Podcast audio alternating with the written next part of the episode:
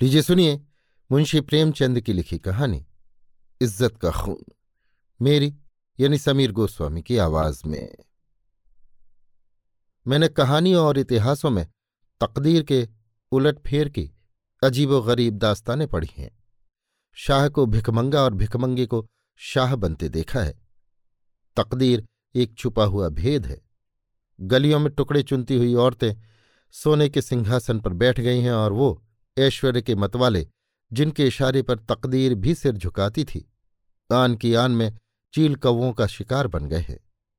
पर मेरे सर पर जो कुछ बीती, उसकी नज़ीर कहीं नहीं मिलती। आह, उन घटनाओं को आज याद करती हूँ तो रोंगटे खड़े हो जाते हैं और हैरत होती है कि अब तक मैं क्यों और क्यों कर ज़िंदा हूँ। सौंदर्य लालसाओं का स्रोत क्या है? मेरे दिल में क्या क्या लालसाएँ न थीं पर आह निष्ठुर भाग्य के हाथों मर मिटी। मैं क्या जानती थी कि वही आदमी जो मेरी एक एक अदा पर कुर्बान होता था, एक दिन मुझे इस तरह जलील और बर्बाद करेगा। आज तीन साल हुए जब मैंने इस घर में कदम रखा। उस वक्त ये एक हरा भरा चमन था। मैं इस चमन की बुलबुल थी। हवा में उड़ती थी, डालियों पर चहकती थी, फूलों पर सोती थी। सईद मेरा था, मैं सईद की थी। इस संगमरमर के हौज के किनारे हम मोहब्बत के पास खेलते थे। इन क्यारियों में उल्फत के तराने गाते थे। इसी चमन में हमारी मोहब्बत की गुपचुप बातें होती थीं। मस्तियों के दौर चलते थे। वो मुझसे कहते थे, तुम मेरी जान हो। मैं उनसे कहती थी, तुम मेरे दिलदार हो। हमारी जायदाद लंबी चौड़ी थी। जमाने की कोई फ़िक्र, ज़िंदगी का कोई गम न था। हमारे लिए ज़िंदगी सशरीर आनंद, एक अनंत चाह और बहार की तिलिस्म थी। जिसमें मुरादें खिलती थीं और खुशियाँ हंसती थीं। जमाना हमारी इच्छाओं पर चलने वाला था। आसमान हमारी भलाई चाहता था और तकदीर हमारी साथी थी। एक दिन सईद ने आकर कहा, मेरी जान, मैं तुमसे एक विनती करने आया हूँ। देखना इन मुस्कराते हुए होठों पर, इनकार का हर्फ न आए। मैं चाहता हूँ कि अपनी सारी मिल्कियत, सारी जायदाद तुम्हारे नाम चढ़वा दूँ। मेरे लिए तुम्हारी मोहब्बत काफ़ी है। यही मेरे लिए सबसे बड़ी नेमत है। मैं अपनी हकीकत को मिटा देना चाहता हूँ। चाहता हूँ कि तुम्हारे दरवाजे का फकीर बनकर रहूँ। तुम मेरी नूर जहाँ बन जाओ, मैं तुम्हारा सलीम बनूँगा और तुम्हारी मूँगे जैसी हथेली के प्यालों पर उम्र बसर करूँगा। मेरी आँखें भर आई। खुशियाँ अपनी चोटी पर पहुंचकर आँसू की बूंद बन गई। पर अभी पूरा साल भी न गुजरा था कि मुझे सईद के मिजाज में कुछ तब्दीली नज़र आने लगी। हमारे दरमियान कोई लड़ाई, झगड़ा या बदमजगी न हुई थी। मगर अब वो सईद न था, जिसे एक लम्हे के लिए भी मेरी जुदाई दूभर थी। वो अब रात की रात गायब रहता। उसकी आँखों में वो प्रेम की उमंग न थी, न अंदाजों में वो प्यास, न मिजाज में वो गर्मी। कुछ दिनों तक इस रूखेपन ने मुझे खूब रुलाया। मोहब्बत के मज़े याद आ आकर तड़पा देते। मैंने पढ़ा था कि प्रेम अमर होता है। क्या वो स्त्रोत इतनी जल्दी सूख गया। आह, नहीं, वो अब भी लहरें मार रहा था, पर अब उसका बहाव किसी दूसरी ओर था। वो अब किसी दूसरे चमन को शादाब करता था। आखिर मैं भी सईद से आँखें चुराने लगी। बेदिली से नहीं, सिर्फ़ इसलिए कि अब मुझे उससे आँखें मिलाने की ताब न थी। उसे देखते ही मोहब्बत के हज़ारों करिश्मे नज़रों के सामने आ जाती और आँखें भर आती। मेरा दिल अब भी उसकी तरफ़ खिंचता था। कभी कभी बेख्तियार जी चाहता कि उसके पैरों पर गिरूं और कहूँ, मेरे दिलदार, ये बेरहमी क्यों? क्यों तुमने मुझसे मुँह फेर लिया है? मुझसे क्या खता हुई है? लेकिन इस स्वाभिमान का बुरा हो जो दीवार बनकर रास्ते में खड़ा हो जाता। यहाँ तक कि धीरे धीरे दिल में भी मोहब्बत की जगह हसरत ने ले ली। निराशा के धैर्य ने दिल को तस्कीन दी। मेरे लिए सईद अब बीते हुए बसंत का एक भूला हुआ गीत था। दिल की गर्मी ठंडी हो गई। प्रेम का दीपक बुझ गया। यही नहीं, उसकी इज़्ज़त भी मेरे दिल से रुखसत हो गई। जो आदमी प्रेम के पवित्र मंदिर में मैल से भरा हुआ हो, वो हरगिज इस योग्य नहीं कि मैं उसके लिए घुलूं और मरूं। एक रोज शाम के वक्त मैं अपने कमरे में पलंग पर पड़ी एक किस्सा पढ़ रही थी। तभी अचानक एक सुंदर स्त्री मेरे कमरे में आई। ऐसा मालूम हुआ कि जैसे कमरा जगमगा उठा। रूप की ज्योत ने दरो दीवार को रोशन कर दिया। गोया भी सफेदी हुई है। उसकी अलंकृत शोभा उसका खिला हुआ फूल जैसा लुभावना चेहरा, उसकी नशीली मिठास, किसकी तारीफ़ करूँ? मुझ पर एक रौब सा छा गया। मेरा रूप का घमंड धूल में मिल गया। मैं आश्चर्य में थी कि ये कौन रमणी है और यहाँ क्यों कराई? बेअख्तियार उठी कि उससे मिलूं और पूछूँ कि सईद भी मुस्कराता हुआ कमरे में आया। मैं समझ गई कि ये रमणी उसकी प्रेमिका है। मेरा गर्व जाग उठा। मैं उठी ज़रूर पर शान से गर्दन उठाए हुए। आँखों में हुस्न के रोब की जगह घृणा का भाव आ बैठा। मेरी आँखों में अब वो रमणी रूप की देवी नहीं, डसने वाली नागिन थी। मैं फिर चारपाई पर बैठ गई और किताब खोलकर सामने रख ली। वो रमणी एक क्षण तक खड़ी मेरी तस्वीर को देखती रही। तब कमरे से निकली। चलते वक्त उसने एक बार मेरी तरफ़ देखा। उसकी आँखों से अंगारे निकल रहे थे, जिनकी किरणों में हिंसक प्रतिशोध की लाली झलक रही थी। मेरे दिल में सवाल पैदा हुआ, सईद इसे यहाँ क्यों लाया? क्या मेरा घमंड तोड़ने के लिए? जायदाद पर मेरा नाम था, पर यह केवल एक भ्रम था। उस पर अधिकार पूरी तरह सईद का था। नौकर भी उसी को अपना मालिक समझते थे और अक्सर मेरे साथ ढिठाई से पेश आते। मैं सब्र के साथ ज़िंदगी के दिन काट रही थी। जब दिल में उमंग न रही तो पीड़ा क्यों होती? सावन का महीना था। काली घटा छाई हुई थी और रिमझिम बूंदें पड़ रही थीं। बगीचे पर हसरत का अंधेरा और स्याह दरख्तों पर जुगनों की चमक ऐसी मालूम होती थी कि जैसे उनके मुँह से चिंगारियाँ जैसी आहें निकल रही हैं। मैं देर तक हसरत का ये तमाशा देखती रही। कीड़े एक साथ चमकते थे और एक साथ बुझ जाते थे। गोया रोशनी की बाढ़ें छूट रही हैं। मुझे भी झूला झूलने और गाने का शौक हुआ। मौसम की हालतें हसरत के मारे हुए दिलों पर भी अपना जादू कर जाती हैं। बगीचे में एक गोल बंगला था। मैं उसमें आई और बरामदे की एक कड़ी में झूला डलवा कर झूलने लगी। मुझे आज मालूम हुआ कि निराशा में भी एक आध्यात्मिक आनंद होता है। जिसका हाल उनको नहीं मालूम, जिनकी इच्छाएँ पूर्ण हैं। मैं चाव से एक मल्हार गाने लगी। सावन विरह और शोक का महीना है। गीत में एक वियोगी हृदय की कथा ऐसे दर्द भरे शब्दों में बयान की गई थी कि बरबस आँखों से आँसू टपकने लगे। इतने में बाहर से एक लालटेन की रोशनी नज़र आई। सईद का नौकर पिछले दरवाजे से दाखिल हुआ। उसके पीछे वही हसीना और सईद दोनों चले आ रहे थे। हसीना ने मेरे पास आकर कहा आज यहाँ नाच रंग की महफिल सजेगी और शराब के दौर चलेंगे। मैंने घृणा से कहा, मुबारक हो। हसीना, बारह मासे और मल्हार की ताने उड़ेंगी। साजिंदे आ रहे हैं। मैं शौक से।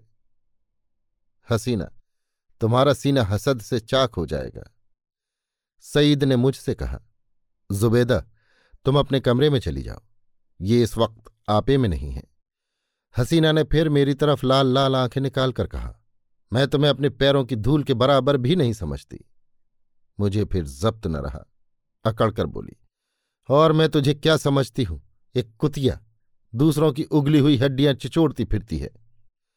अब सईद के भी तेबर बदले। मेरी तरफ़ भयानक आँखों से देखकर बोले, जुबेदा, तुम्हारे सर पर शैतान तो नहीं सवार है? सईद का ये जुमला मेरे जिगर में चुभ गया। तड़प उठी। जिन होठों से हमेशा मोहब्बत और प्यार की बातें सुनी हो, उन्हीं से ये जहर निकले और बिल्कुल बेकसूर।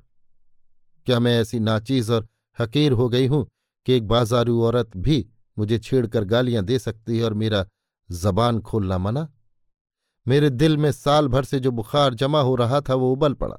मैं झूले से उतर पड़ी और सईद की तरफ़ शिकायत भरी निगाहों से देख कर बोली, शैतान मेरे सिर पर सवार है या तुम्हारे सर पर? इसका फैसला तुम खुद कर सकते हो। सईद, मैं तुमको अब तक शरीफ और गैरत बाला समझती थी।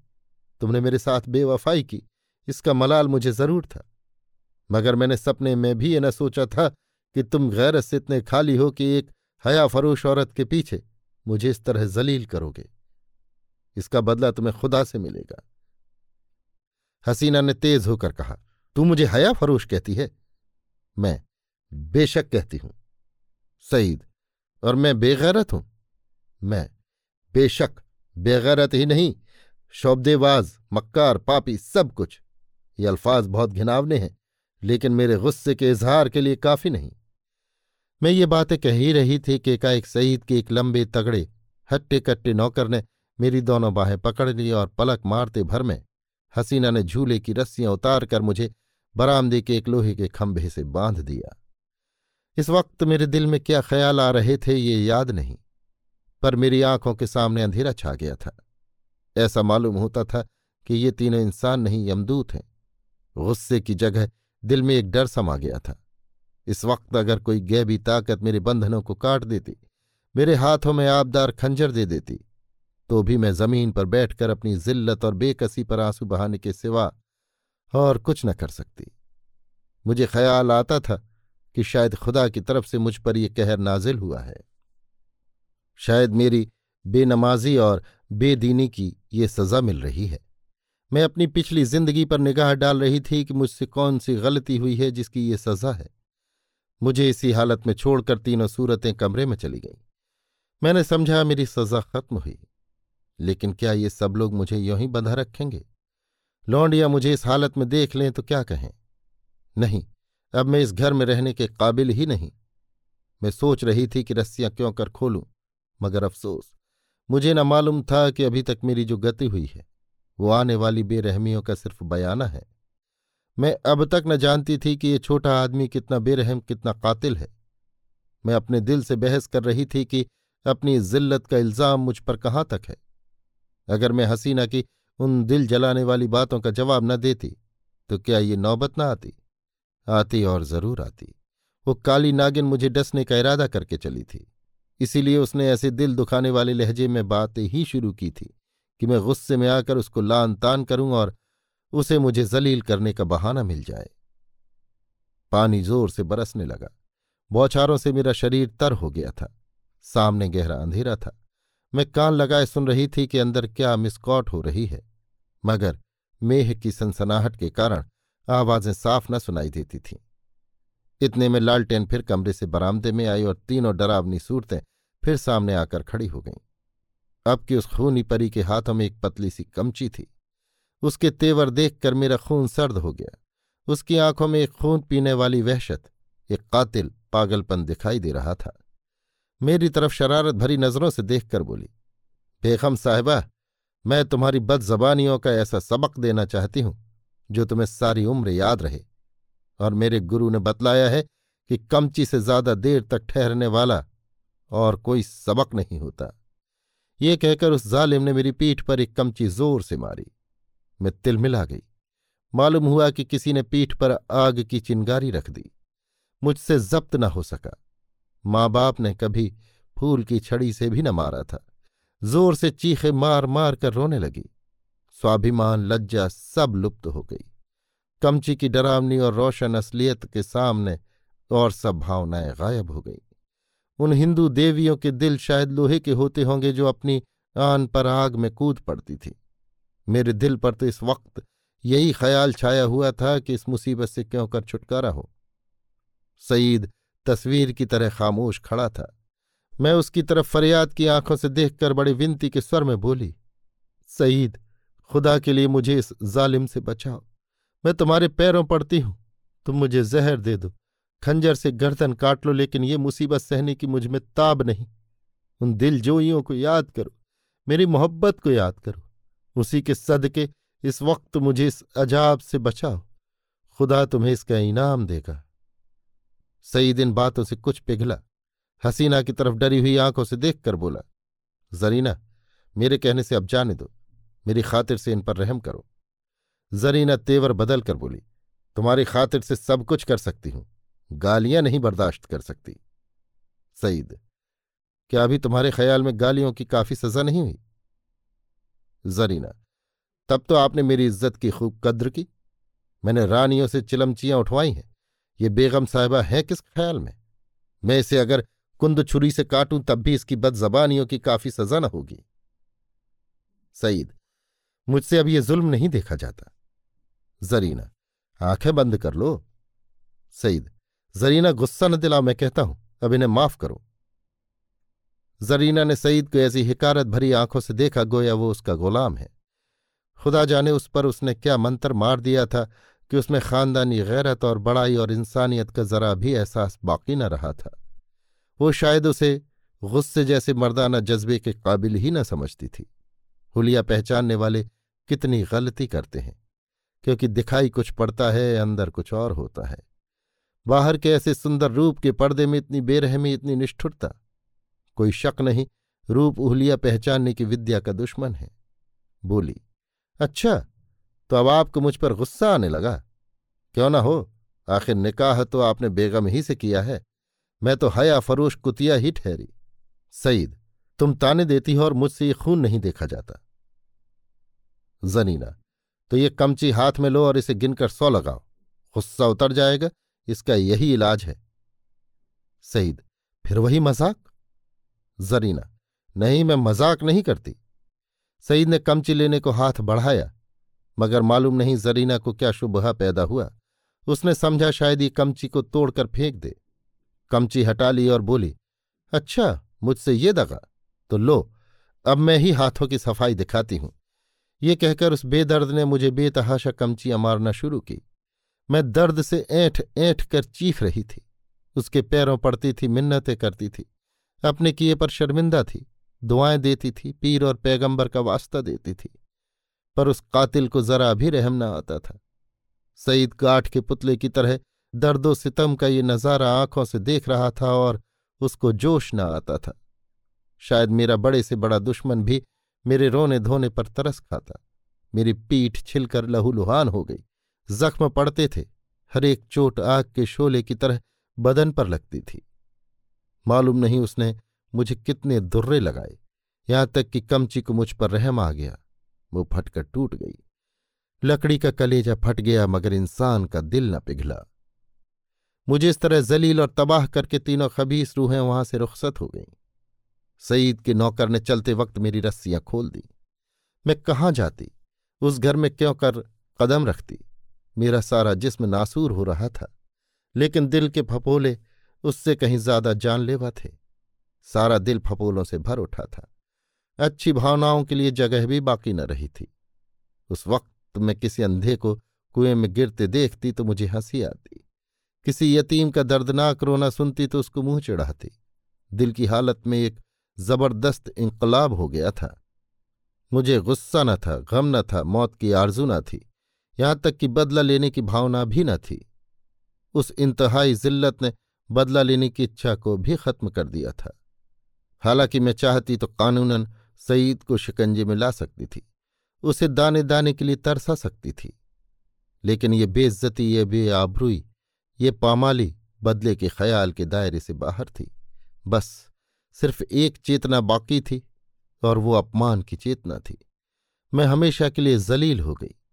क्या ये दाग किसी तरह मिट सकता था? हरगिज नहीं।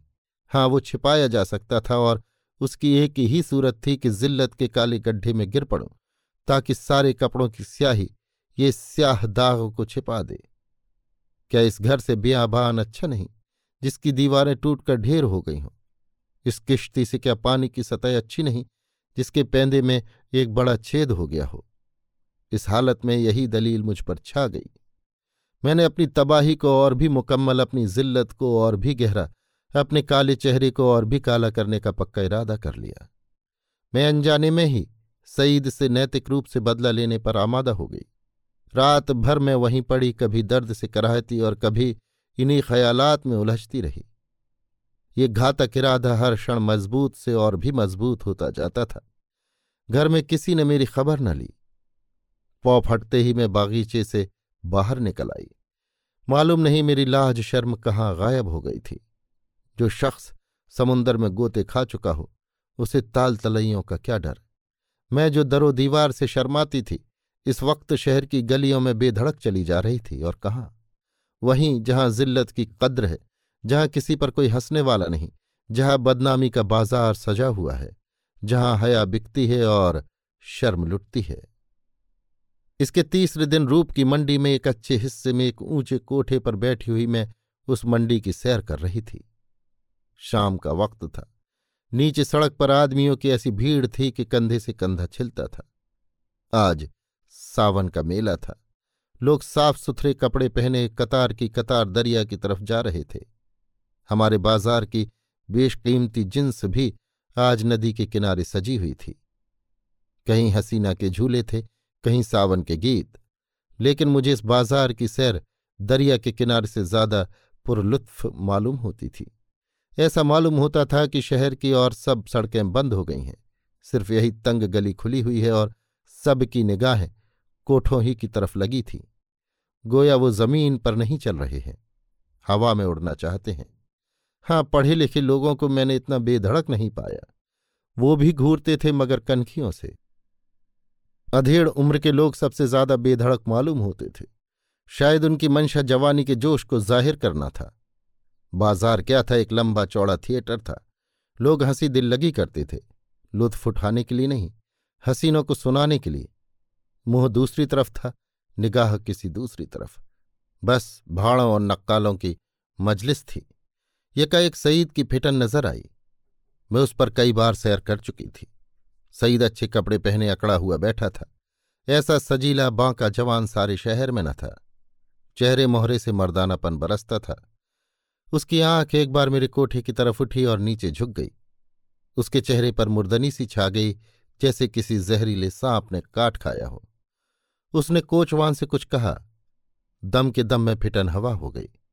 इस वक्त उसे देखकर मुझे जो द्वेषपूर्ण प्रसन्नता हुई, उसके सामने उस जानलेवा दर्द की कोई हकीकत न थी। मैंने जलील होकर उसे जलील कर दिया। ये कटार कमचियों से कहीं ज़्यादा तेज थी। उसकी हिम्मत न थी कि अब मुझसे आँख मिला सके। नहीं, मैंने उसे हरा दिया। उसे उम्र भर के लिए कैद में डाल दिया। इस काल कोठरी से अब उसका निकलना गैर मुमकिन था, क्योंकि उसे अपने खानदान के बड़प्पन का घमंड था। दूसरे दिन भोर में खबर मिली कि किसी कातिल ने मिर्ज़ा सईद का काम तमाम कर दिया। उसकी लाश उसी बागीचे के गोल कमरे में मिली। सीने में गोली लग गई थी। नौ बजे दूसरी खबर सुनाई दी। जरीना को भी किसी ने रात के वक्त कत्ल कर डाला था। उसका सर तन से जुदा कर दिया गया था। बाद को जाँच पड़ताल से मालूम हुआ कि ये दोनों वारदातें सईद के ही हाथों हुई। उसने पहले जरीना को उसके मकान पर कत्ल किया और तब अपने घर जाकर अपने सीने में गोली मारी। इस मर्दाना गैरतमंदी ने सईद की मोहब्बत मेरे दिल में ताज़ा कर दी। शाम के वक्त में अपने मकान पर पहुँच गई। अभी मुझे यहाँ से गए हुए सिर्फ़ चार दिन गुजरे थे, मगर ऐसा मालूम होता था कि वर्षों के बाद आई हूँ। दरो दीवार पर हसरत छाई हुई थी। मैंने घर में पाँव रखा तो बरबस सईद की मुस्कराती हुई सूरत आँखों के सामने आकर खड़ी हो गई। वही मर्दाना हुस्न, वही बांकपन, वही मनुहार आँखें। बेअख्तियार मेरी आँखें भर आई और दिल से एक ठंडी आह निकल आई। गम इसका न था कि सईद ने क्यों जान दे दी। नहीं, उसकी वो मुजरिमाना बेहिसी और रूप के पीछे भागना, इन दोनों बातों को मरते दम तक माफ़ न करूँगी। गम ये था कि ये पागलपन उसके सर में क्यों समाया? इस वक्त दिल की जो कैफियत है, उससे मैं समझती हूँ कि कुछ दिनों में सईद की बेवफाई और बेरहमी का घाव भर जाएगा। अपनी जिल्लत की याद भी शायद मिट जाए, मगर उस चंद रोजा मोहब्बत का नक्श बाकी रहेगा। और अब ये मेरी ज़िंदगी का सहारा है। अभी आप सुन रहे थे मुंशी प्रेमचंद की लिखी कहानी, इज़्ज़त का खून। मेरी यानी समीर गोस्वामी की आवाज़ में।